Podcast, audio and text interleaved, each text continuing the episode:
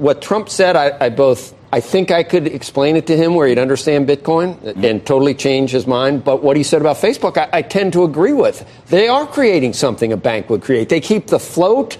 Uh, it's based on the dollar. There's nothing crypto about it. So I'm glad he doesn't like Libra. I just wish he understood Bitcoin. Yeah, look, the, the best parallel I can come up with is Napster, right? When you think of file sharing back, uh, you know, 20, uh, 25 years ago, which was uh, a lot of people didn't like it, but it was easy to shut down in that there was a company behind it, right? There was a CEO to go and put pressure on. Um, that's very similar to what Libra is experiencing now, right? There's Facebook to go after. There's other corporations that are participating that you can pressure and, and regulate. With Bitcoin, there is no CEO, there is no headquarters. You can't send a letter or call somebody in for a hearing. And so I think that the completely decentralized nature of the asset is what makes it so compelling to people. Um, and we're seeing that kind of play out right now, and it's really highlighting the beauty of Bitcoin. Let's be revolutionary. Yeah, we could be so much more. Let's be more than ordinary.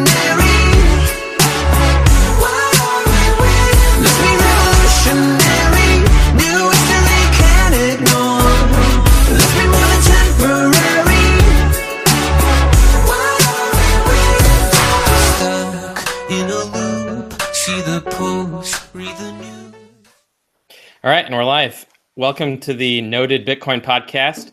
This is Pierre Rochard with Michael Goldstein, aka Bitstein. Bitstein, how's it going? Uh, it's going okay. Number go somewhat up, but somewhat sideways. Yeah, I don't. And I don't quite know how to feel. Today, to discuss technical analysis and price predictions, we have Stephan Livera and Ketan. How are you guys? Thank you. Thanks for thanks for welcoming us back to your show. Yeah, yeah thanks for having us on. Yeah, absolutely. G- given the volatility with the price, I thought it might be advantageous to have someone on the show who's a few hours ahead of us and can kind of tell us what's coming. That's right. We are able to offer analysis of uh, Bitcoin in the future. So, you know, that is uh, one of our service offerings. Yeah. So, uh, you two started uh, a new company, Ministry of Nodes. And I saw the announcement, so I knew that I had to get you guys on the podcast to discuss it and uh, to uh, get your, you know, why you guys are building this and wh- where you see this going. Um, and yeah, take it away. Sure. So, look, as you guys know, it's been a difficult road for many people when they get started in Bitcoin. Typically, the newbie just buys Bitcoin and leaves it on the exchange, right? Or they might buy it and just hold it on a Trezor at if they you know if you're lucky, right? And so that was really the need that Ketan and I had spotted. And we thought that, okay, look, there's one class of people who can read and learn from an online how to guide, but some people just want in person hand holding and guidance. And so, in some way, that's essentially what our workshop is targeted to do. It's there to try to handhold the beginner level and intermediate level Bitcoiners and try to take them to that next level and try to teach at the same time about okay, why is it important to run your node? Because most people wouldn't un- they wouldn't understand that. They wouldn't even have a concept of that. Ketan, do you want to add anything? Um, so yeah, for, for me as well, I, I, found that a lot of people do actually want to be handheld. Um, they want to kind of just uh, have someone to even talk to about certain things. Um, so I thought that you know what, look, we'll we'll run these workshops, we'll run one on one coaching sessions, and we'll kind of take you through some of the pitfalls that other people have made in the past or have gone down. And then so we can sort of, I guess, um, help you maneuver through this um, uh, sort of wave. Um, the other thing that I wanted to make mention is that so today, uh, I guess you might be sitting with your account balance and thinking that it's not that much. Um, so, but it can change very quickly, very fast.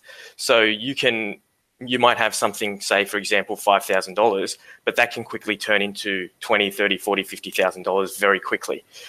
Um, you might want to speak to somebody um, on how to manage that. Yeah, because the, the risk reward trade off changes when the price goes up, right? Of you had coins sitting on your computer or in a hot That's wallet right. somehow, um, and then or or, or in a, an exchange, yeah, or um, an which exchange, would be the worst, or single signature hardware wallet, which is kind of vulnerable to loss. Um, but once And you, you might think when the price is low, you're like, well, I only need one hardware wallet. I'm not going to spend eighty dollars on another one. Uh, but when the price goes up, then it, you might have to justify some additional expenses.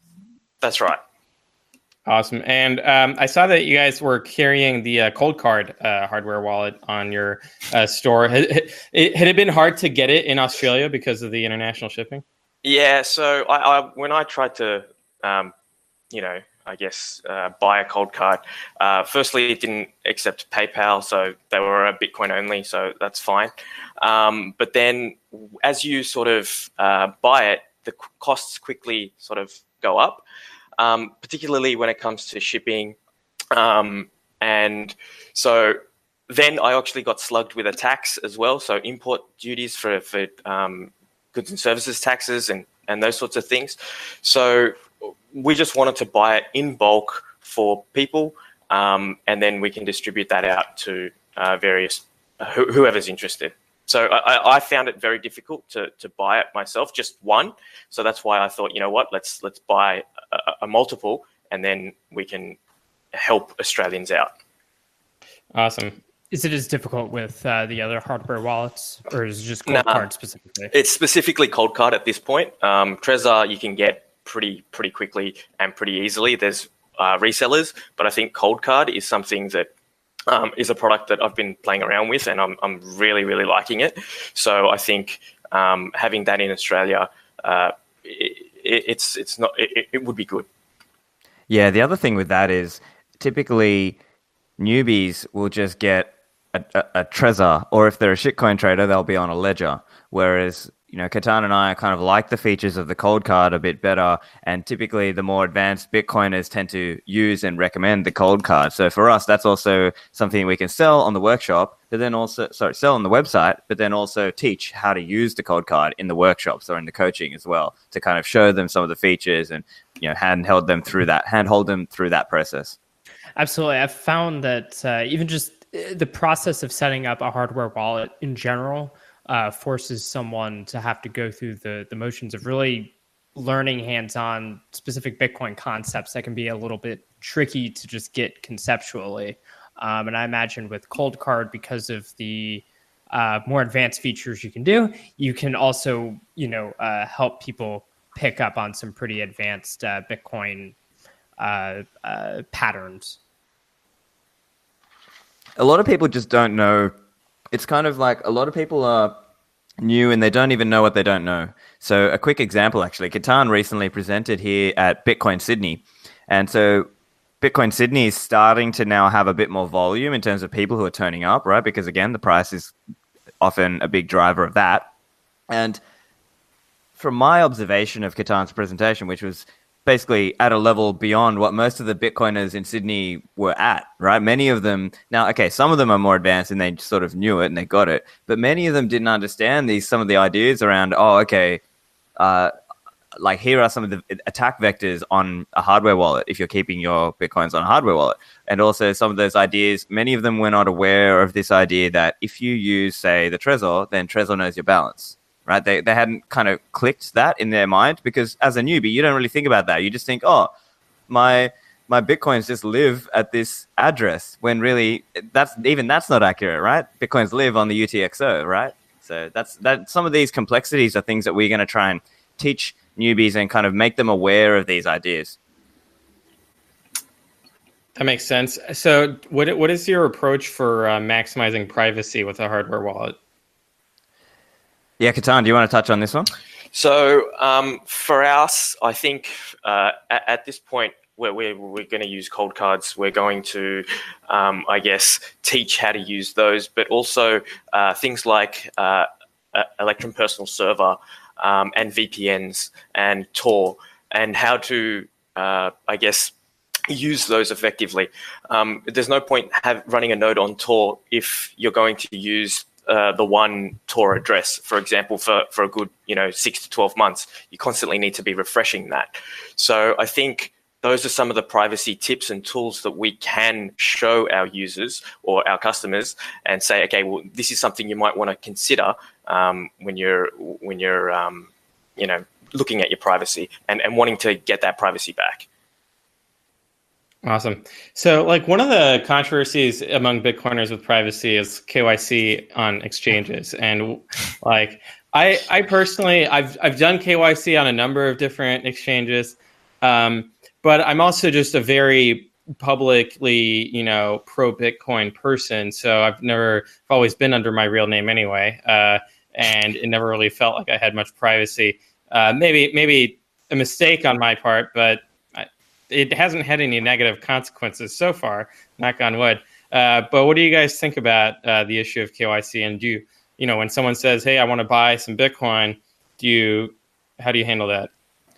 Yeah, that's a good question, Pierre. We have spoken a little bit about this idea and believe that where possible, we should try to help people maintain some level of pseudonymity where currently they don't.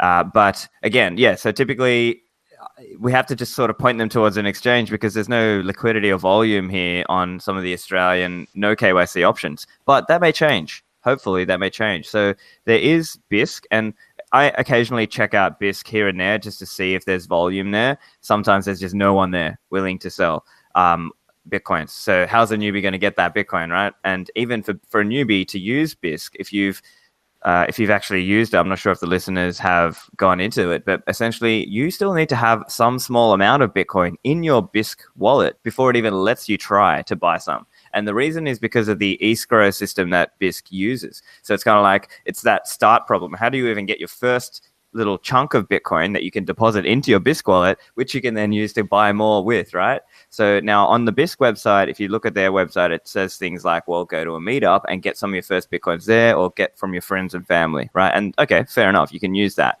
But it's just not as the problem here in Australia is there's no one providing liquidity there. So that's something that either we have to just try and drive, like as a community in the Australian Bitcoiner scene, is drive use of that. Um, and even with Hodl Hodl, that is only just starting to build up. So again, Hodl Hodl is another non KYC option. Um, so hopefully there'll be more volume there. But again, it's kind of a question of trying to build that up so that people have some like we can't just point them there and then there's no one there to buy it off. That's kind of that's not great, is it?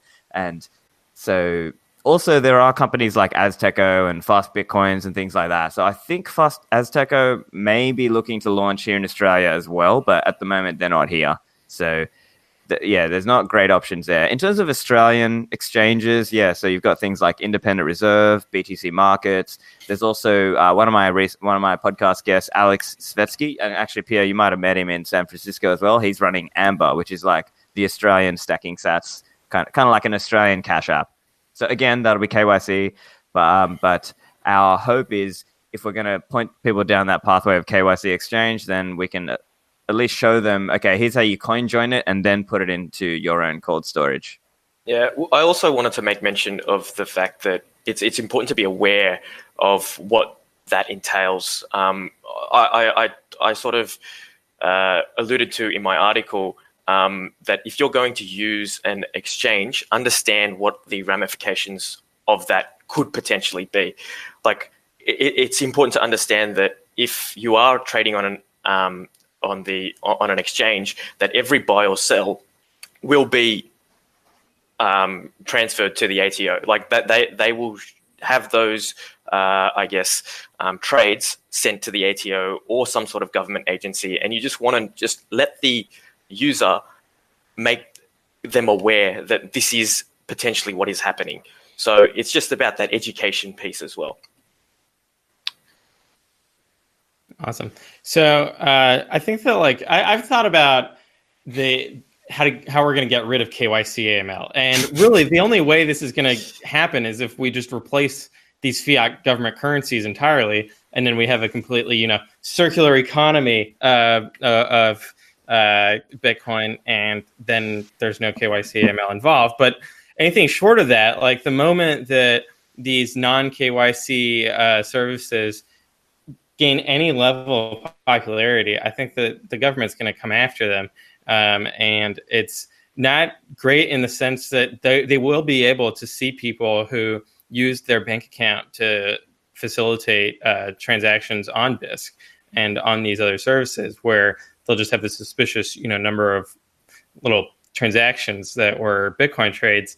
Um, and like that. So to me, that's not even like a great workaround. Um, you still have to use the banking system and provide your identity to it. Uh, so, and then on even on the cash side, like the problem to me with the cash is just the the danger of getting robbed in person. Like when you've got uh, digital and physical cash uh, supposed to be switching hands. Uh, so like we've heard stories of people getting uh, robbed through local bitcoins or whatever it is. Um, so it just seems to me that like the knee jerk anti AML KYC uh, exchange thing is like a little overblown in the sense that well think about your threat model. Like maybe your family you know buying bitcoin from a, a, local meetup might actually be more risky than buying bitcoin on an exchange. Um, you don't know who is going to be at that meetup or anything like that. Um, but anyway um, so i still yeah. think that the best way of um, getting bitcoin is to earn it um, let, us not um, negate that as an option. Oh, um, absolutely. Like BTC so, Pay Server has helped tremendously in that regard. Exactly. Um, so I think earning Bitcoin, if you've got a skill, if you've got a talent, if you've got something you want to give to the world, demand Bitcoin in payment for it. That's the best way you can. That that shows that you are providing value. And I, what I found surprising is we haven't seen more people who provide like purely digital services um, then they can provide that in any way possible. Like I had a friend in Egypt who sold uh, 3D artwork online and accepted Bitcoin for it.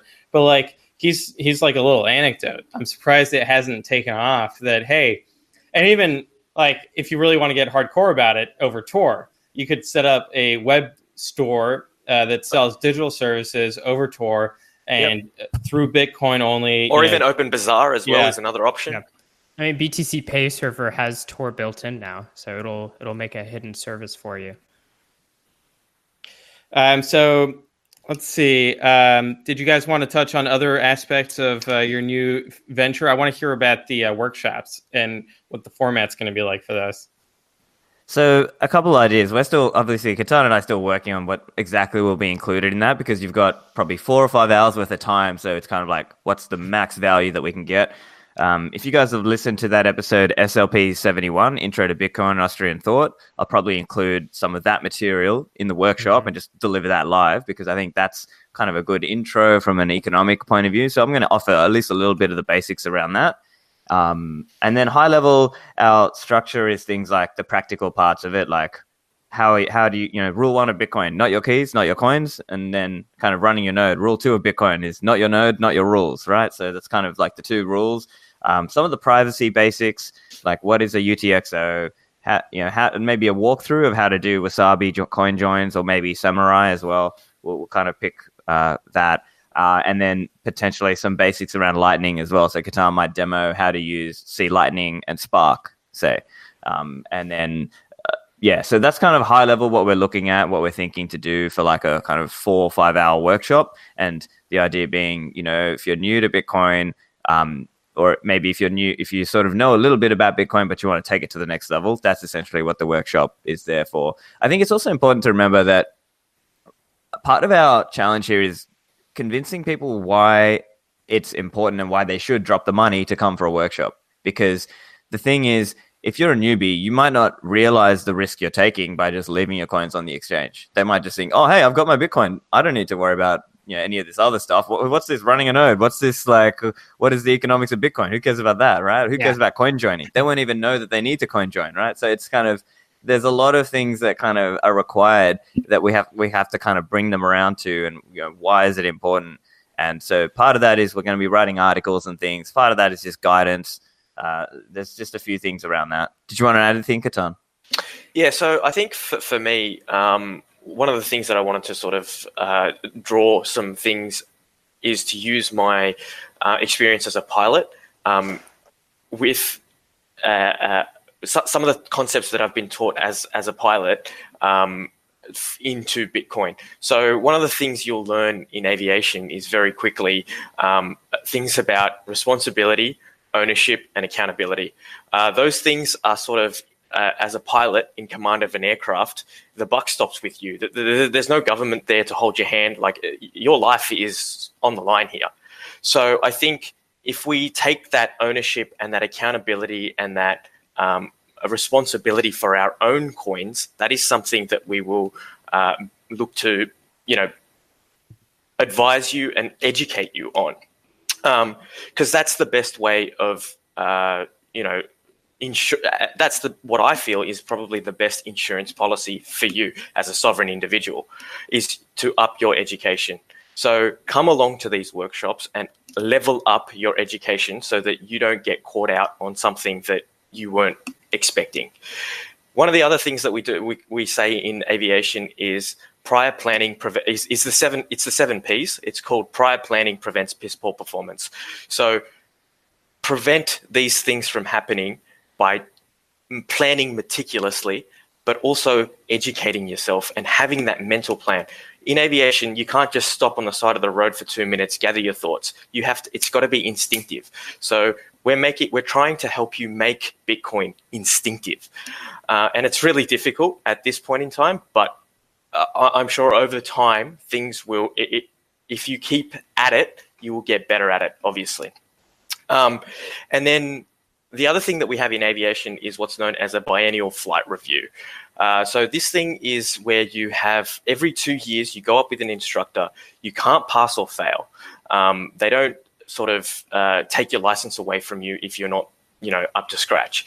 But what happens is you yourself understand that okay, I am a good enough pilot to be able to conduct myself safely. Um, the same thing in Bitcoin. You yourself will understand over a time period whether you are being safe with your 40 50 60000 dollar balance that may eventuate when you first started with only 2000 for instance.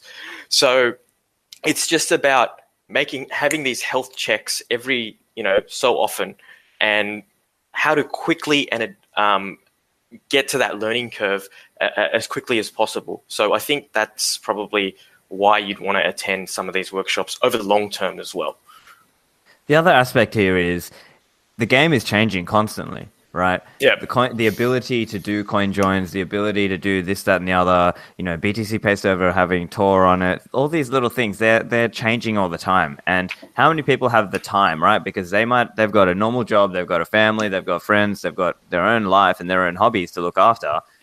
The idea here is, hey, why not put that onto some people who are into Bitcoin and following it closely and know about some of the changes and some of the new technologies that are becoming available to keep yourself up to date so you can spend less time having to um, you know worry about some of these things. And i think it's difficult for many people as well when they're coming in and running a node the first time. And you might have just like little common problems that come up as well. Things like oh okay um, where do you put your data directory? Or how do you turn pruning on or off? Little kind of things like that that if you're an experienced bitcoiner you sort of know you, you, over time you might have run uh, various nodes so you kind of know how to do those configuration options and how to do those little things. But if you're a newbie this is this might be a game changer that'll stop you from even running a node because you might have tried it one time hit a difficulty and then just been like no you know what? That's too hard. I'm just going to leave them on the exchange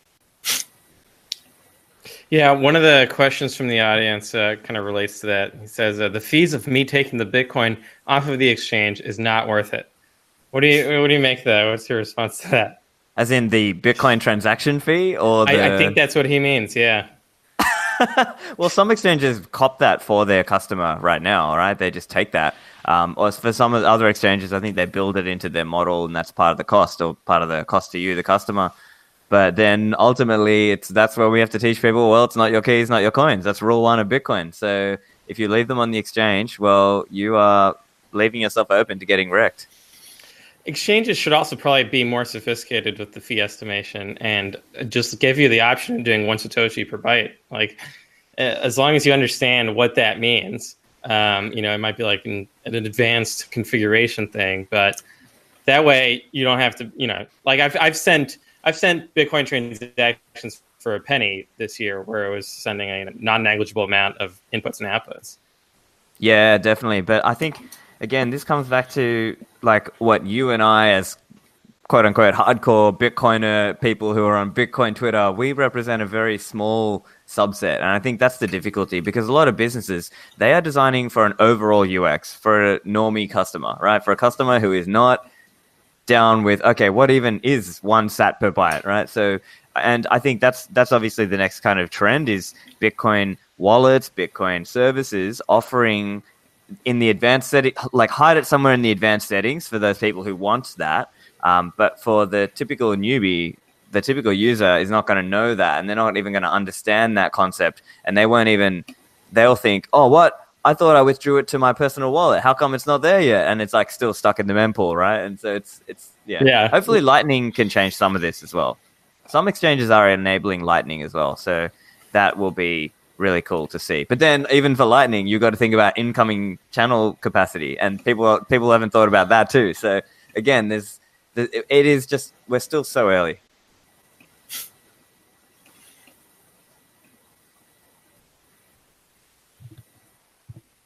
Michael, Do you wanna add anything? Question. I was just listening to that. Yeah, so I think ultimately we just have to. Part of this is the difficulty of taking ourselves out of, you know, because Ketan and I and you guys as well have been in this game for what, six years or more now. We have to kind of take ourselves out of that six year Bitcoiner mindset and think, what are the things that a newbie needs to know? And really simplifying that down to the basic kind of what can I deliver in a four to five hour session, let's say, that is not going to overwhelm them as well, because it needs to be manageable what we're teaching.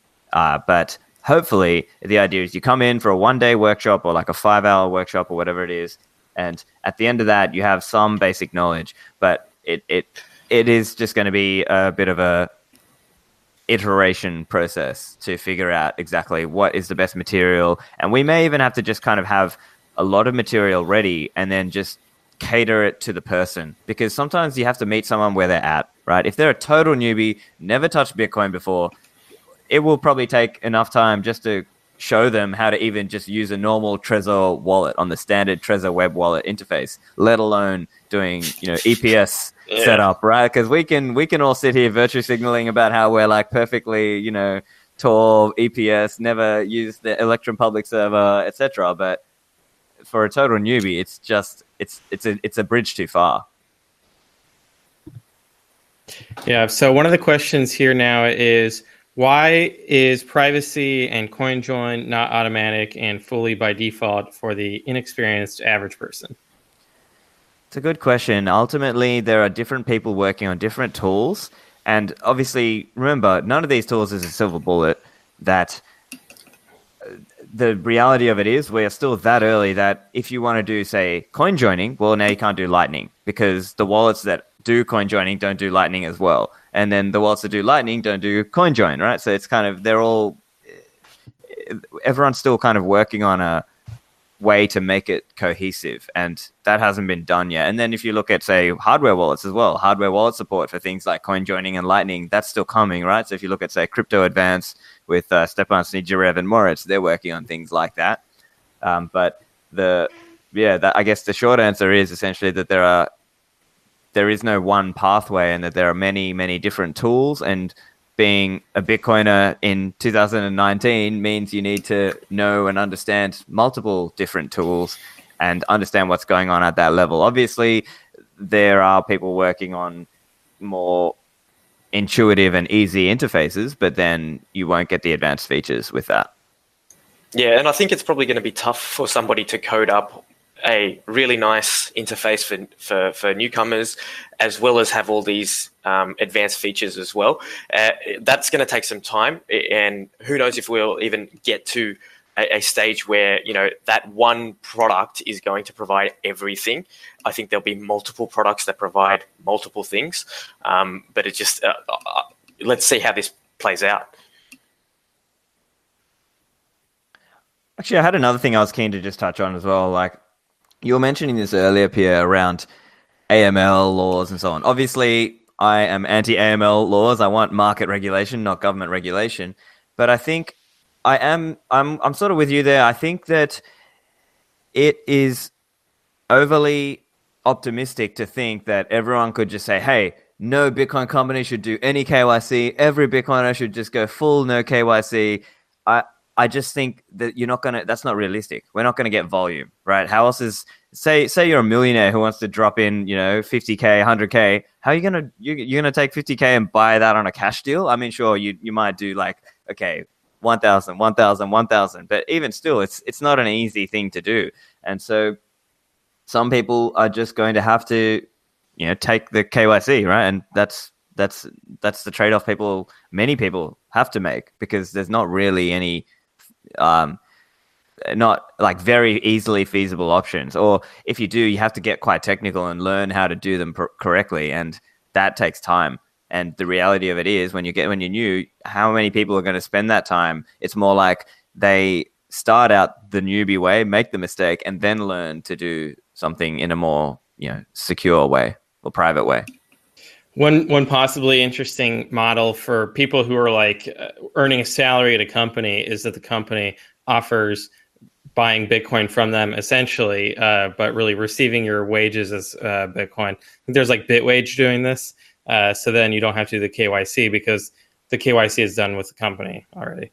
Yeah, exactly. That was um, actually Alena Vranova mentioned that as well. Um, but yeah, that's a good idea as well because your company already, your employer already has KYC due, so they already know who you are. Well, not all of them, but typically that's the normal setup.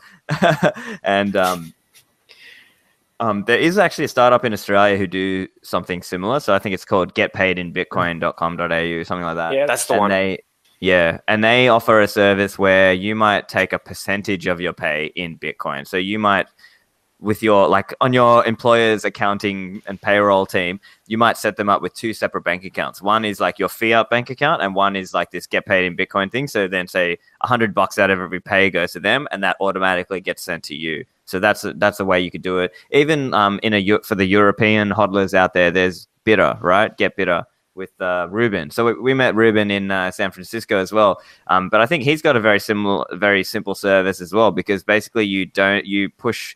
I think you uh, direct debit a certain amount of fiat money to that bank account, and with the reference code, that's where he knows to then send it to you. So there there are little options with things like that. Uh, even actually, another option is um, there's a startup here. Or they've been going for a couple of years. He's one of my past interview guests as well. Uh, Daniel Alexiuc. He runs this company called Living Room of Satoshi. So they're an Australian Bitcoin company where you can basically pay your bills or pay your credit card, or even I think deposit to a bank account, paying with Bitcoin. Now even with that, I think once you get over with all of these things, many of these things, if you go over certain thresholds, then AML laws start applying. So I think it's like if you go over a certain amount, you have to KYC with him. Similarly, with even some of these kind of Azteco fast Bitcoin sorts of things, some of the rules there might be such that if you buy more than a thousand dollars, you got a KYC, or if you buy more than say uh, if you did like a lot of small buys to try and you know, structure it to try and stay under the threshold, then theoretically they should be, you know, the AML regulators and so on will say, no, you've got to you've got to KYC this person, and everyone's got to be KYC. So that is unfortunately the fiat reality that we're working in. And I think that is an important point that uh, these are all fiat problems. Um, and it, the fact is that uh, until we're fully jailbroken, uh, from the fiat system, we do have to interface with those uh, draconian, you know, regulations and whatnot. Oh yeah, it is absurd. It is completely absurd, and you have to be. Well, I'm even kind of wary about some of this stuff. Like I've seen cases of people getting done for the money transmission laws, right? So they'll say, "Oh, you're operating an unlicensed exchange, and you got to KYC everyone," and oh, it's ridiculous. So, uh, so that's why for me, I've really tried to stay away from doing uh, like cash deals as well because I, I've just you know I didn't want to fall foul of any of that. So I basically just buy on an exchange, pull it out. Um, yeah, quiet, quietly stack sets and just let them. You know, they're they're giving us the gift of you know having been able to you know quietly leave their system. Uh, you know, obviously they they have various information on people who have bought through um, these these regulated entities. Um, but they've just been, you know, digging their own grave uh, by doing so. So uh, that's nice. And yeah. hopefully, some of the laws in the future, I'm predicting they will change in the future. Uh, whether that's a tightening or a loosening, it, it, we might go for a, a, curve through tightening and then it might loosen up. So I'll give you an example here. Uber was actually illegal in New South Wales, um, but there was so much demand for Uber that the government had to just go, you know what, we can't do anything about this. Uh, we need to make it legal and we need to find ways of making it um, safe and better. So the laws do change over time, and I'm expecting that to happen with Bitcoin as well. Yeah. Yeah, the key ones are go on, go on. Oh, well, I was gonna say, you know, going back to some earlier stuff, like uh, with any any newbie is going to have to learn that there's sort of endless trade-offs and there is no That's perfect right. privacy there is no perfect security there's no perfect anything and so there's always is a learning process so even if there is a nice interface to help a newbie out that's just stage one and they still have to you know be uh, they, they still have to understand that they're going to have to move on past that given they have certain you know uh, demands out of the world such as you know privacy and security. All right, we got an audience question here. What is the minimum amount of sats to have in one UTXO to not be considered dust in the future? How should we be thinking about our future fee burden? Um, so, like right now, you know, you can you can get transactions through at one satoshi per byte pretty easily, but the theory is that once we hit uh, the 40 million, or the, sorry, the 4 million uh, weight unit limit, and that's, you know, probably going to be like 1.6 megabytes or whatever it is um, of transactions, then we'll, and we see this like happen occasionally where there's a backlog in the mempool um, and fees do spike. But I think that like, so you have to be adjusting this in real time I think because like right now, you could say like, all right, 10 satoshis per byte is the the kind of the floor I'm setting psychologically for where this will be in the future. Um, you know, in it, if I'm not urgently trying to make a transaction, because if you're if you're going to be like urgently making a transaction, you should set it like psychologically to like 100 satoshis per byte and be ready to get gouged um, if you have high time preference with your future transactions. But if you've got like low time preference for future transactions, I, I would probably be like anything anything that will be uneconomical to spend, and that's subjective. Like because let's say um, let's say it's like ten satoshis per byte, and let's say the transaction will be two hundred bytes. Um, so even like at, at, at 2000 satoshis all right well is it okay if you have 100,000 Satoshis and you're paying like basically 2% of the value as the uh, transaction fee? Uh, that might be okay for some people. Others might balk at that and they might, you know, want their minimum to be a million Satoshis or 10 million Satoshis uh, for that output so that they're paying a very small percentage of the value uh, to the miners in the future.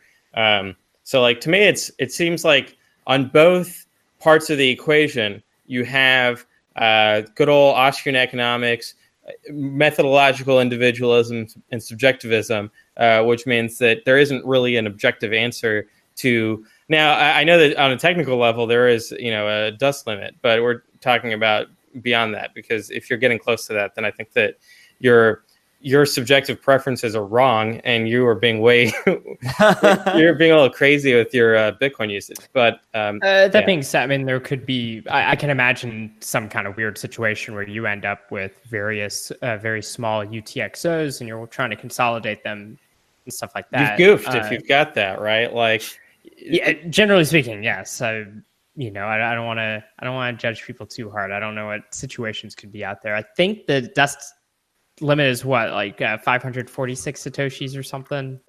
There, there's some yeah. weird why, why are people sending you dust would be my question. Like where have you gone wrong in life that well, once you go to the dust? moon that's what you do. You send by, back rocks and dust and well rocks yes. I'm all about the rocks. But the the uh the dust i think that like if, so if i go buy you some like moon dust you're not going to be happy only if it's a full rock. Yeah Absolutely. Okay. I if you're gonna send me dust, send it on you know on uh, someone's uh, not getting light, on the Lightning Network, not not on chain.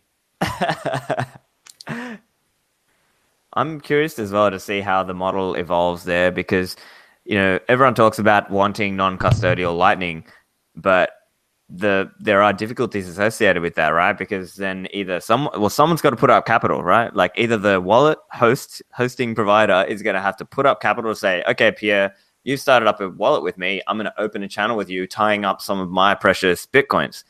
Or the other model is you okay, you set up the wallet. Now you need to tie up some of your UTXO into a channel. Uh, and obviously like once you've got the channel open yeah you can do stuff with it. But then even then it's all that complexity around inbound channel uh, inbound capacity versus out, outbound capacity. The newbies aren't going to think of that. So i think a lot I, of newbies yeah. are yeah going to just but, go blue wallet right? I, I think autopilot is just going to solve all of that. So like i think that that's just what you're looking at is it you know back in the day when you had a car you had to go in front of the car and like crank it crank the engine uh, to start it. And people would be like well, you know, my grandma's not going to be able to crank the engine to start the car. like, yeah, for sure. Eventually, you'll eventually you'll have a, a keyless car where you just like walk in and you hit a start button. Uh, but uh, give it 50 years. Yeah, you know what's really funny as well? Like you watch some of those news clips of um I saw that clip recently. I think the guy's name he's colloquially called Mr. Wonderful, right? And he's all like, "Oh, I wouldn't buy this until it's like fully legal and everything is like fully legit. And, you know, that's why I buy stocks and bonds and whatever because I would. Eh, but then the other thing is all the investment opportunity is going to be now, right? The only, yeah. like, this is where like uh, the, yeah. a message that like people need to understand is that they need to adapt to bitcoin they can't like expect bitcoin to adapt to them. They can't expect that like addresses are going to go away and they're going to have like something easy to use instead of numbers and letters. Like um, at some point sure there are marginal improvements that are going to happen to bitcoin but so far it's been the case that you have to adapt to bitcoin uh, whether it's by holding your own keys or running your own node um, and and all of this. But um, I, I also just don't expect that to, to change anytime soon I think um, the addresses is a good example because that specifically is one that we've we've heard so much about over the years because people find it so cumbersome, and yet here it is. And quite honestly, I don't find it now that I've been using Bitcoin for you know six seven years or whatever. It doesn't faze me at all to be copying around addresses. Um, and yeah, and the other thing is you can QR like, codes. I've, I've gotten very used to QR codes and stuff like that. You know, it's it's actually you can adapt.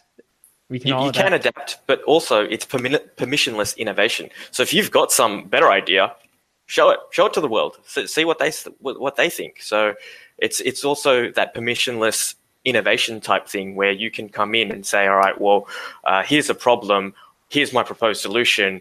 Let's see if it sticks.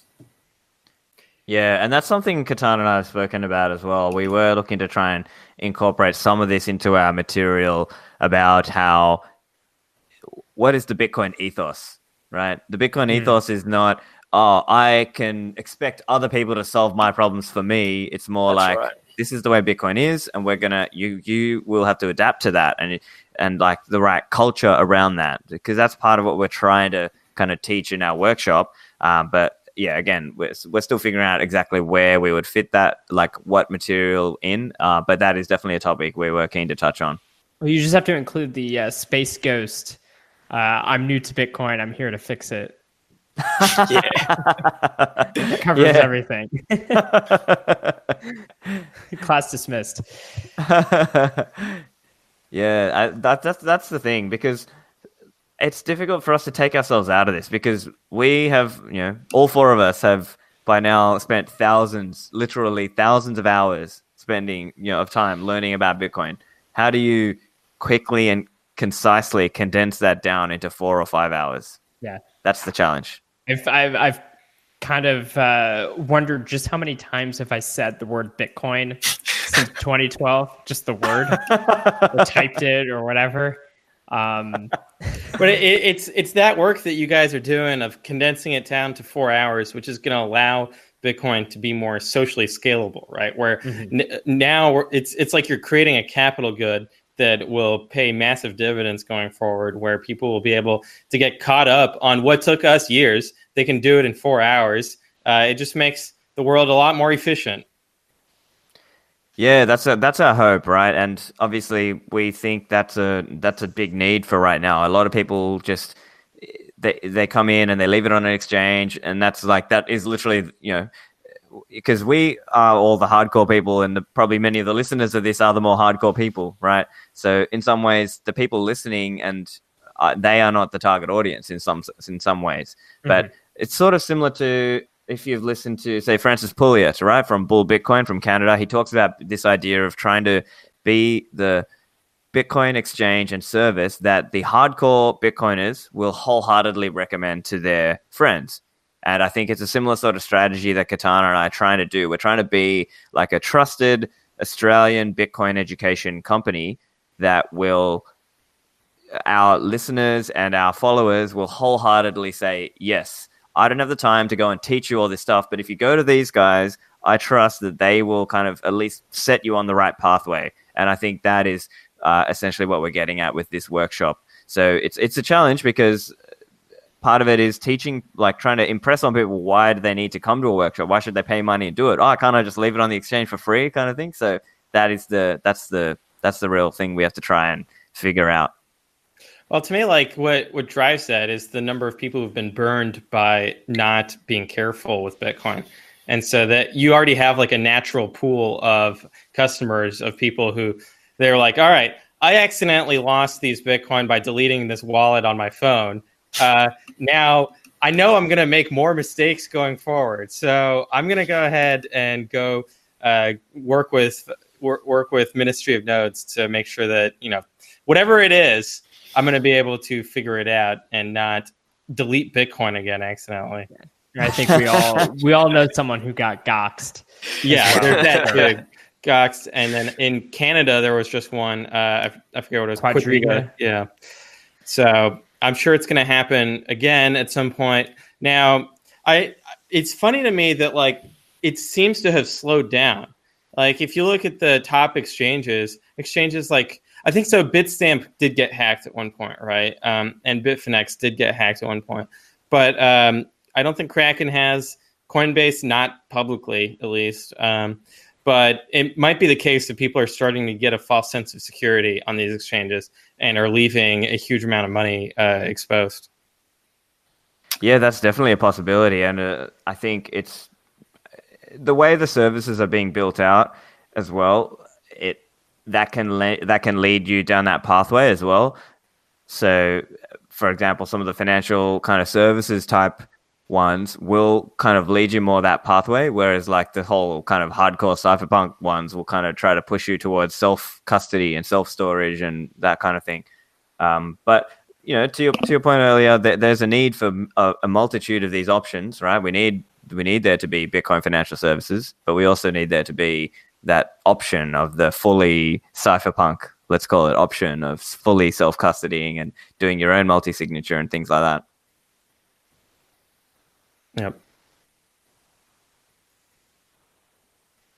All right. One question here is Pierre, by any chance, would you do something a similar workshop locally uh, in New York? So maybe. Um, uh, I've got I've got too many too many projects already, Jim. But uh, eventually, uh, we'll, we'll maybe do something. I might have moved to Austin already by the time I get around to it. Honestly, it's a lot of work. And that's something that we're also thinking about is how to scale this as well. Um, we understand that a lot of people in Bitcoin are also time poor as well. Um, so it's something that we'll have to figure out is how, how do we then scale this education such that um, a lot of people who want to come to these workshops, we can facilitate them the best and quickest and easiest way. Um, so if we're doing one-on-one coaching sessions uh, for four hours, that's four hours of our time that we've uh, sort of given up and how, how, then could we reach you know 100 people? Like what you know that's 400 hours or whatever. So it's just it, it's going to be you know a, a, challenge. But we're looking at ways of how can we scale this? And potentially that might be webinars and those sorts of things as well. I think this also shows exactly why uh, something like Ministry of Nodes is necessary because uh, all of us, you know, we our DMs are open. We love answering uh, Bitcoin questions, but we simply don't have the time. So uh, that division of labor is is crucial, and it's extremely helpful to be able to be like, you know, I do not have time. I wish I could help you, but these guys definitely can. Yeah, exactly. Because here's the thing, right? Like, what would be ideal is you know it, the legends, right? Like, but obviously the legends like the Adam Backs and the Greg Maxwell's and the Andrew Poelstras of the world, they're more busy doing more important things, right? And so it's like we can kind of be the people who are trying to take some of the learnings and you know, for example, Chris Belcher with his awesome privacy guide, and we're going to try and take some of that material and teach that to newbies. So it's kind of like we're there in the middle to try and help kind of facilitate that information transfer down the line.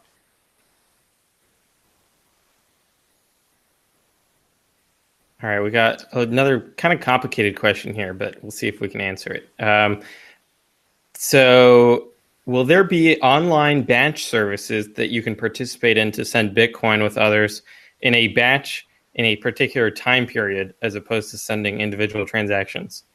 So, this sounds like a like some kind of uh, batch transaction coin join setup. Um, I haven't heard of this. Yeah, I don't know if it's feasible, but I mean, maybe it was something like the state chains idea. I haven't looked into that too much yet. I'm planning to look into that a bit more. Um, but the problem with that, also from a coin join point of view, is typically coin joins need to be equal outputs.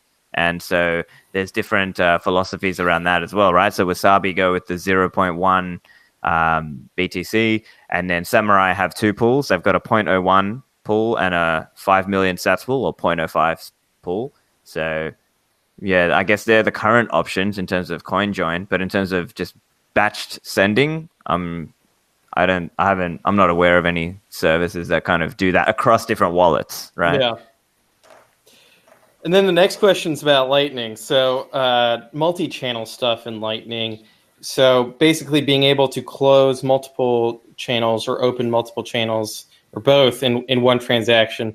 And like this is this is a big complaint of mine that this doesn't exist yet, but it's also understandable why it doesn't, which is that there hasn't been a really enough fee pressure for it to be a problem, uh, and for the savings to actually be worth the engineering work of, of doing this. Uh, now, maybe that'll change once we uh, hit that limit and start getting more fee pressure. But uh, the other thing too is that like the maybe this like be be even more interesting with uh, Taproot and aggregate aggregated Schnorr signatures. So the savings there will be more significant than currently would be.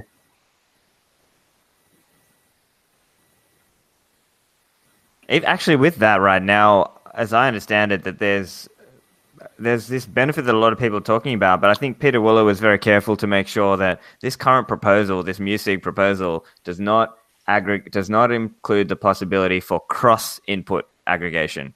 It's only um, inputs within your own. Uh, yeah, that'll be in the future. Yeah. Um, so yeah. it might be a while before this is economically interesting for uh, Lightning nodes to implement. Because the other thing too is that like they, you can get all of the benefits, like the low hanging fruit right now, by having smarter autopilot, where it opens channels when it is one satoshi per byte, and then it it doesn't do any activity or tries to not do any activity uh, when the mempool is spiking in the fees.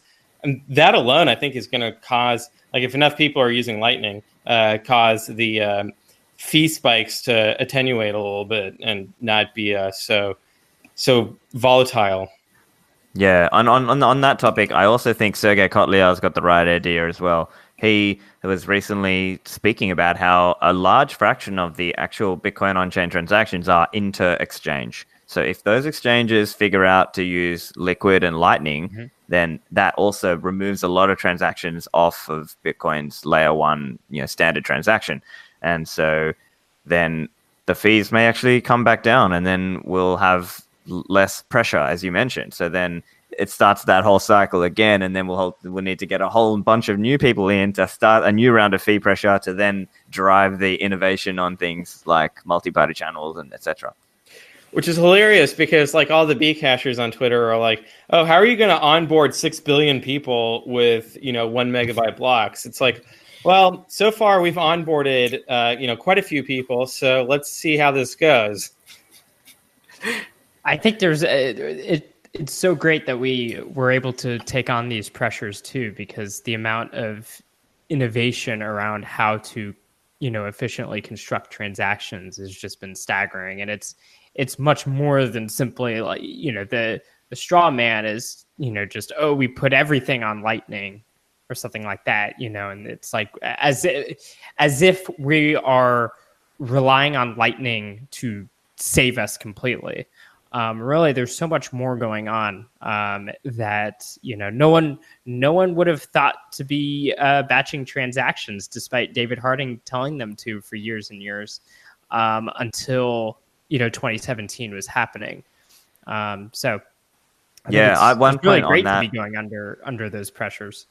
Yeah one point on that as well is the way you sort of see guys like say Roger Ver and whatever debated, they'll sort of debate it like, oh, if lightning doesn't work, the whole thing is over. Blah blah blah. Like from from their point of view, it's like they almost put this, they impose this extremely high bar, right? Like if anything, and Roger Ver should know this as well, being a libertarian, he should understand that uh, the same people impose this kind of incredible, perfect standard on the free market and not and not on the government, right?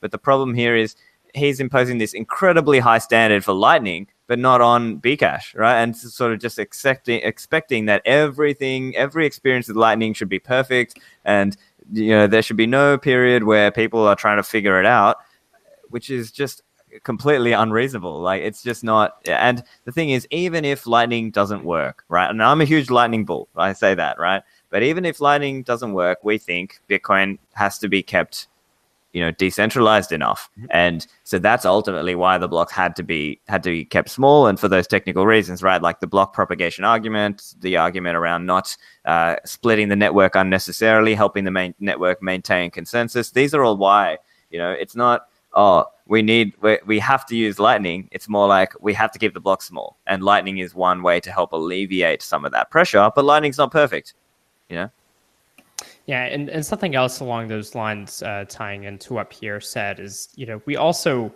uh, you know uh, people people who argue against the free market expect you to have a solution for everything, uh, when the very idea of having a solution for everything implies some level of central planning, which is why we're making the free argument. You know, we're making the free argue free market argument against in the first place. Um, so you know, likewise, you know, I don't know how exactly six million, uh, six billion people will be onboarded. Uh, it's just that yes, we have these particular constraints. You know, I, for instance, am only going. I'm I'm going to be running a full node, and that's just that. Uh, and I think a lot of other people are, and that is a constraint we have to work with. And we'll see where the market goes from there. Uh, it's actually quite exciting to, you know, imagine where it might go. All right, um, Stephan, I've got a special gift for you. Uh, um, we're going to do some praxeology, some Austrian economics. Uh, and uh, there's a jewel of a tweet that Balaji just put out. And he asks Are there any digital assets that have encouraged longer term holding in the protocol? This would not be suitable for a crypto intended as a currency, but you could, for example, implement a minimum 30 or 365 day holding period prior to a subsequent transfer, which kind of touches on the, to me, like uh, something that nobody discusses is uh, the the marginal propensity to hold a currency and what drives that. And so, like, how long and how much cash someone's going to hold, uh, and you know, all the Austrian economics behind that question of cash as a way of managing risk, cash as a, an option, uh, etc. Um, but yeah, what's what's your immediate reaction to Balaji suggesting that uh, the way to get people to hold more is by uh, handcuffing them to to the asset? I think it's very silly, but uh, I mean, it's it's. I think we've spoken about this offline as well. It seems like Balaji can't propose a new idea without uh, proposing a shitcoin to go with it. Um, but the thing with that as well is, is like, um, it, it, reminds me of these people who think of it like, oh, tokenomics and crypto economics, and like I'm a PhD in economics, and I will help design the econo- the system, you know, whatever. And they try to design the staking incentive and the whatever. But again, bring it back to, and I think this is a resource you guys have often referred to as well, which is Hutt and Hoppe's uh, the yield from money held reconsidered. And ultimately, the reason we hold money is because of future uncertainty, and we hold that money because it, we have it. We hold a cash balance because it helps us alleviate our unease and, and it's our ability to if i if i got in a car accident tomorrow can i pay for my hospital bill with that cash so same reason for that same reason cash needs to be immediately available right this idea that you could just lock it up for six months and that's gonna you know the forced hodlings are gonna make it pump the value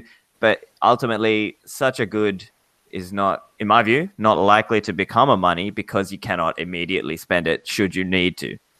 And then you would just have people doing like weird workarounds of like, oh, here's a loan that is secured by this money that will be available in 30 days. Right? Like it's not it's not like horrific. Yeah. So like now you're you're creating more money. So now you force your system to be fractional reserve. You know, like it, it's it's just a crazy uh, but it's just hey, it's just a thought experiment, right, on Twitter. It goes back to a, a tweet storm I had once about um, how you know the very point is like we don't know what the correct balance is between savings and investment is, um, and like it's kind of a mistake to be trying to pull the levers to figure out what that is and like you know play play central planner that way. Um, exactly. What, what, this is what this is uh, trying to do. On the other hand, the, I mean, the funny thing is like the actual uh, sort of technology that he's describing. Um, it's it sort of can be done at the protocol level within Bitcoin, um, but it's for people's specific, uh, you know, security needs. Um, sometimes, like because they actually, you know, want to, you know, keep money from not being used uh, at all. Uh, but you know, there's there's been you know talks for years about uh, covenants, um, as well as you know the the time lock and stuff like that. Um, so people can implement these things, but uh, the way that is framed here uh, goes back to a, a common. I get concerned with anyone who brings up the word incentives. Yeah, typically they yeah. Yeah, it's just like a way to view people as like these, you know, uh chickens. Homo economicus. Yeah. yeah, and like a, a Skinner box, and you're just trying to get them to eat the right number of, you know, pellets or whatever. it, it's also kind of like a form of like cargo cult economics of hey look bitcoin is bitcoin's price is going up because people are holding it for longer periods of time. Okay that's what we need. We need more people holding it holding whatever shitcoin for longer periods of time and then that'll cause the price to go up. Like the go up? Yeah. Uh, so but it's like it, it's also just kind of a, a fallacy of like well people people want to buy bitcoin because it's easy to sell bitcoin right? And that's the only utility of a money is its liquidity. Yeah. and so to say that like all right well let's make it harder to sell this money and then that'll cause oh wait no that'll cause fewer people to want to buy it. Like there's the other part of the equation that uh, is just always seems to be missing. Now I, I think that he would immediately other, yeah. the other other part of the equation that i think you're missing which is that when you start proposing ideas like this instead of just instead of just taking praxeology seriously and applying it if instead you take on various uh, you know empirical approaches and all that um, as soon as you make a proposal and the empirics show that it was not really in line with reality that opens you up to more opportunities to provide the or to try to come up with the um, you know, uh, you know, fix right for that. Well, yeah. I think this is even more perverse in Silicon Valley because there's this uh, idea in Silicon Valley which works well with technology but doesn't work so well with the issue of money. But basically, that um, every every experiment that someone runs, if it fails, it might just be because it was too early and that they need to run that experiment again which is a totally valid approach for uh, technology, generally speaking, uh, because the unit economics of technology change. But it's completely invalid on the issue of something like that is fundamentally about the praxeology of money, right? Which is why do people hold a money? All right, if you more, if yeah. you do if you have the empirical approach, you're like, well, we just we need to run the experiment again because the economics might have changed over the past year. It's like, no, human nature did not change over the past year. Like, I mean, look, money is only a technology that's you know, it's just as a old social, as man itself. Yeah, it's a social construct. We need to have um, our friend. yeah, uh, Neil Woodfine's going to get triggered. we need to have Neil Woodfine and uh, Harari or uh, whatever Yuval Hariri or whatever his name man. is. yeah, to come on the podcast and debate the issue. Uh, what is money? Is it a social construct, or are there actual, you know, objective things that determine the Schelling point? Yeah. One more point I wanted to touch on about that whole uh, forced hodling shitcoin idea is from Man Economy and State, Rothbard actually talks about this idea of even okay, so you know how we as kind of people who are into Austrian economics talk about like lowering your time preference and so on. But remember as well, there is such a thing as kind of you know people might think you know theoretically that if the government forced people to save that that might make society do even better but that would even that would be an error reason why is because ultimately it would not be some people would win at the loss of others or in some sense and it wouldn't be like a win-win. So ultimately the market is meant to be a reflection of each of our all of our aggregated in some sense individual preferences on things. And if you try to force our time preference lower than what it really is then some you know like that will actually in turn cause a difference. And so right now the current you know our current fiat world is our time preference has been uh, raised artificially right? Like it's easy to get credit. But you could theoretically have a negative effect going the other way as well. Just another point to point out. I mean, this is the same thing like uh, with uh, you know inflation and deflation, and yeah, I mean, this is why I talked about savings versus investments. Like, I don't know what the correct thing is. You know, like what that correct rate is. It's different for everyone.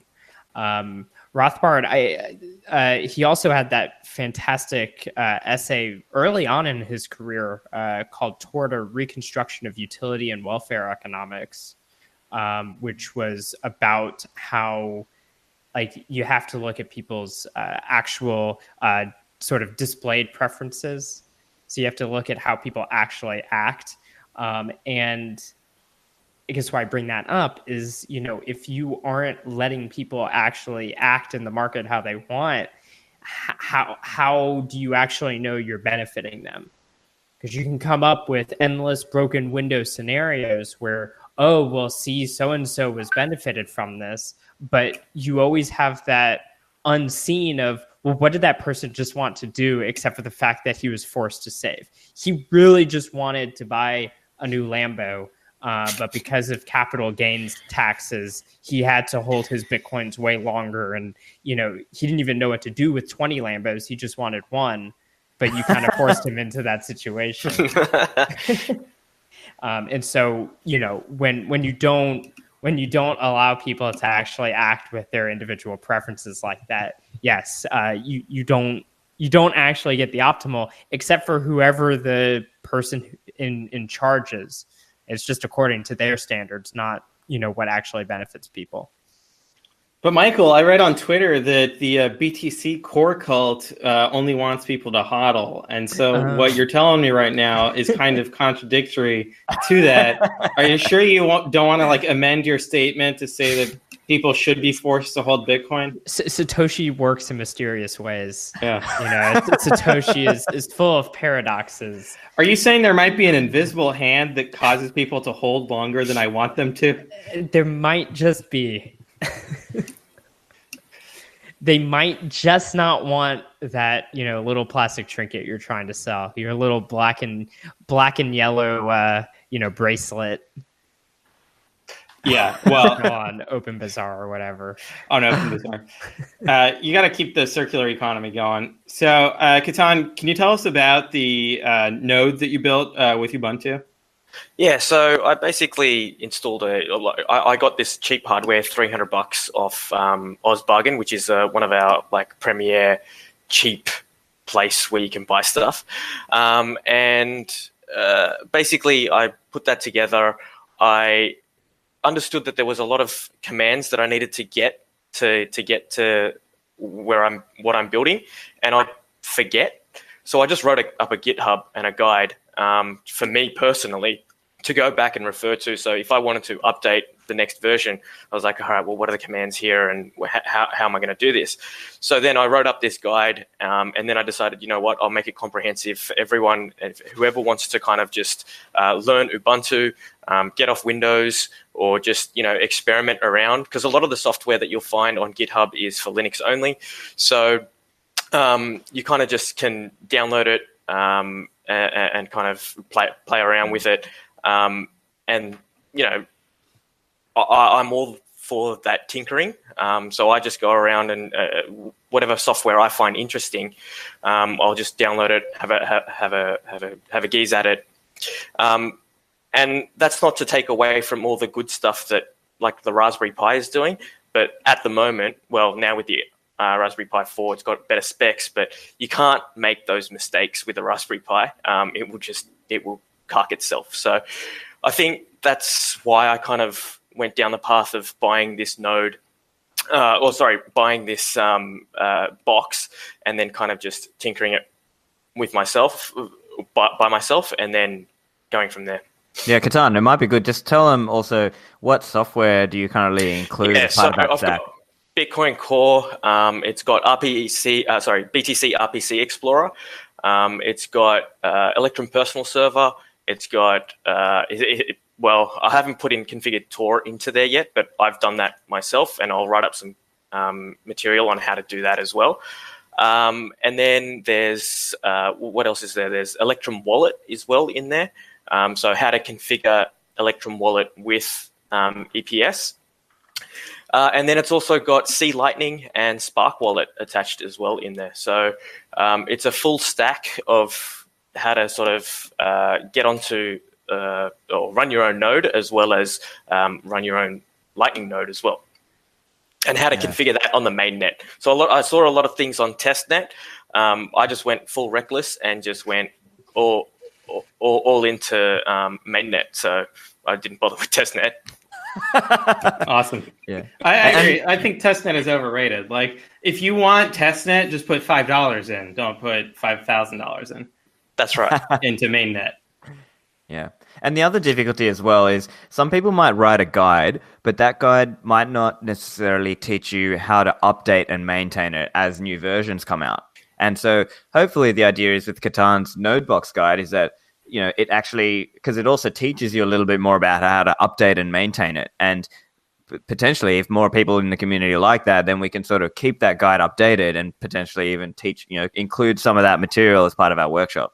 Awesome very cool all right well we'll have you guys back on to uh, talk nodes again soon uh, this is a lot of fun and i wish you guys the best i hope this uh, this venture takes off and uh, keeps growing and uh, turns into a global cancer that uh, teaches people about Bitcoin.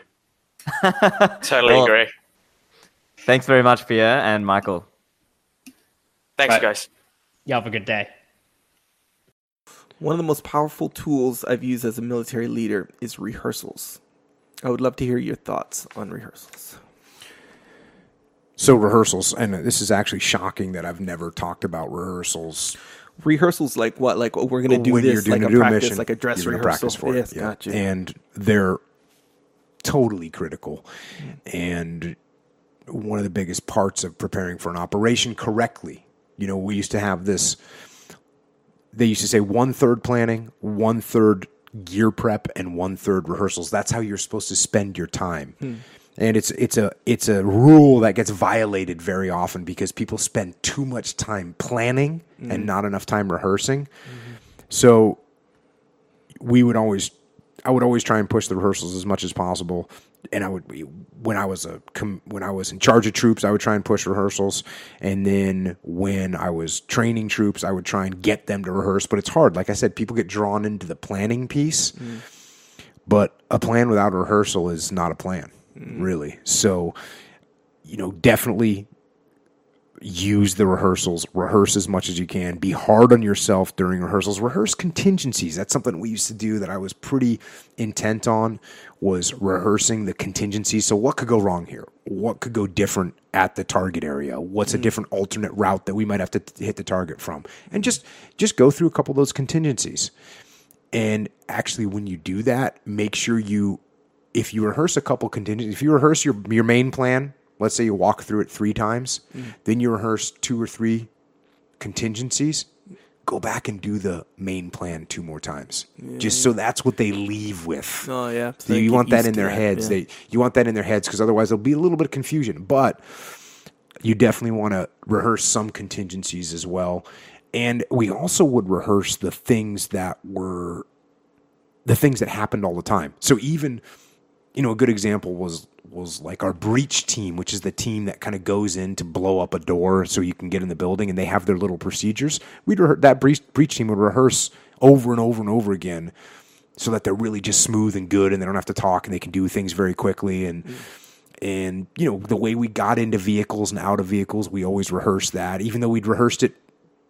By I mean, by the end of deployment, you've rehearsed that hundreds of times, and you still go, All right, "Hey, dismount the vehicles and and get in formation," because it's just another time more muscle memory for everybody, and you could do it with all the all the stuff that you do in the field. You know, whether you're calling in a helicopter for a casualty evacuation, how you're going to set up that landing zone. You rehearse that a few times. Just do it, you know, a couple times before you roll out on an operation. That way, when it happens, everybody knows what to do. Mm. And this obviously translates directly to everything else. I mean, especially in business. I mean, we we work with construction companies, and you know, I talk a lot of times talk about safety with construction companies because they lose lives, they lose money, they lose jobs because they have if they have safety incidences.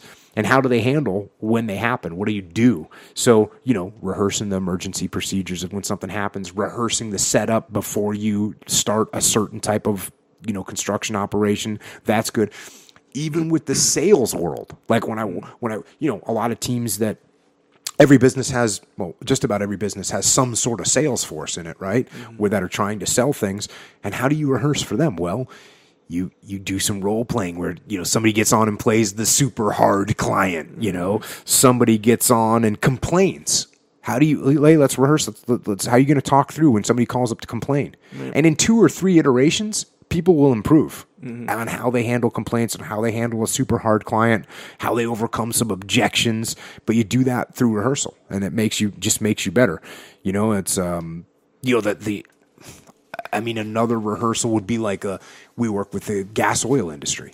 Mm. So how are they going to handle when there's a leak? How are they going to handle when there's some kind of a ecological problem or a fire? What are you going to do? Mm. You know, oh, oh, you're going to dial this number? Okay, let's check that that number make, works. How long has that number been in this little pamphlet that's been sitting by the phone? You know, when's the last time that got checked out? Uh, where's where is the communications nodes? What if they get hit? What's the alternative plan? So just yeah, rehearsals are awesome. The finance world we see it as well. What kind? What if there's a drastic downturn in the market or a drastic upturn? Do you have a rehearsed plan of what you're going to do, who you're going to contact? If you have decisions to make, triggers have been hit, just rehearse that stuff. Yeah. Just rehearse it so everybody knows. And it's very, very helpful. I know when I was in charge of training, I had a very, uh, very squared away and fired up uh, Corpsman, who's our medical support. And he just, you know, I, I talked about rehearsals one time or whatever, and he came to me and said, Hey, we're going to rehearse all of our casualty evacuations for all of our different training sites. Mm. So, and he did, and he'd come back and he'd find, you know, hey, guess what? This is what I found on this one. The life flight that we were supposed to call didn't exist anymore. Mm. They went out of business or they changed their number or whatever. Or this LZ that we were planning on using has a house on it now. Mm. You know, and so he found real stuff. And you know what? This particular guy, great guy, he in that time he got all those casualty evacuation plans squared away. And in that in that year we actually did two real casualty evacuations from training sites for real critical injuries. And both of them went super smooth all because of his efforts. And they ran full rehearsals full rehearsals. And so just just that kind of thing. It, that- those things save lives for sure. Just doing those full rehearsals. So yes, rehearse, rehearse, and rehearse in anything that you're doing because it'll make you better. Yeah, especially where you, I would think that anytime you're in a situation where being on the spot is a big factor, you know, where, where you have to make a decision quick. You know, you don't have a day or two days to Mm-hmm. you know analyze and make a decision. Um, f- feel like that would rehearsal would be a critical part of preparing for something like that. Yeah, and, and you can do that with the decision making. Sure, you can set up all kinds of rehearsals for decision for decision making in whatever industry you're in. Just, but what I like to do is make those decisions critical, make those challenging, so that you're putting somebody on the spot, you're putting a leader in the spot. And I'll tell you what, one thing that's very cool about this, and this is something you could carry over to everything you do. It goes to decentralized command. It goes to instilling initiative in people. Mm-hmm. You run rehearsals where the only solution is to go outside the box of the plan Oh, during the rehearsal. during the rehearsal Yeah, yeah. or a rehearsal where the only solution is to disobey what the order is. oh, dang, yeah.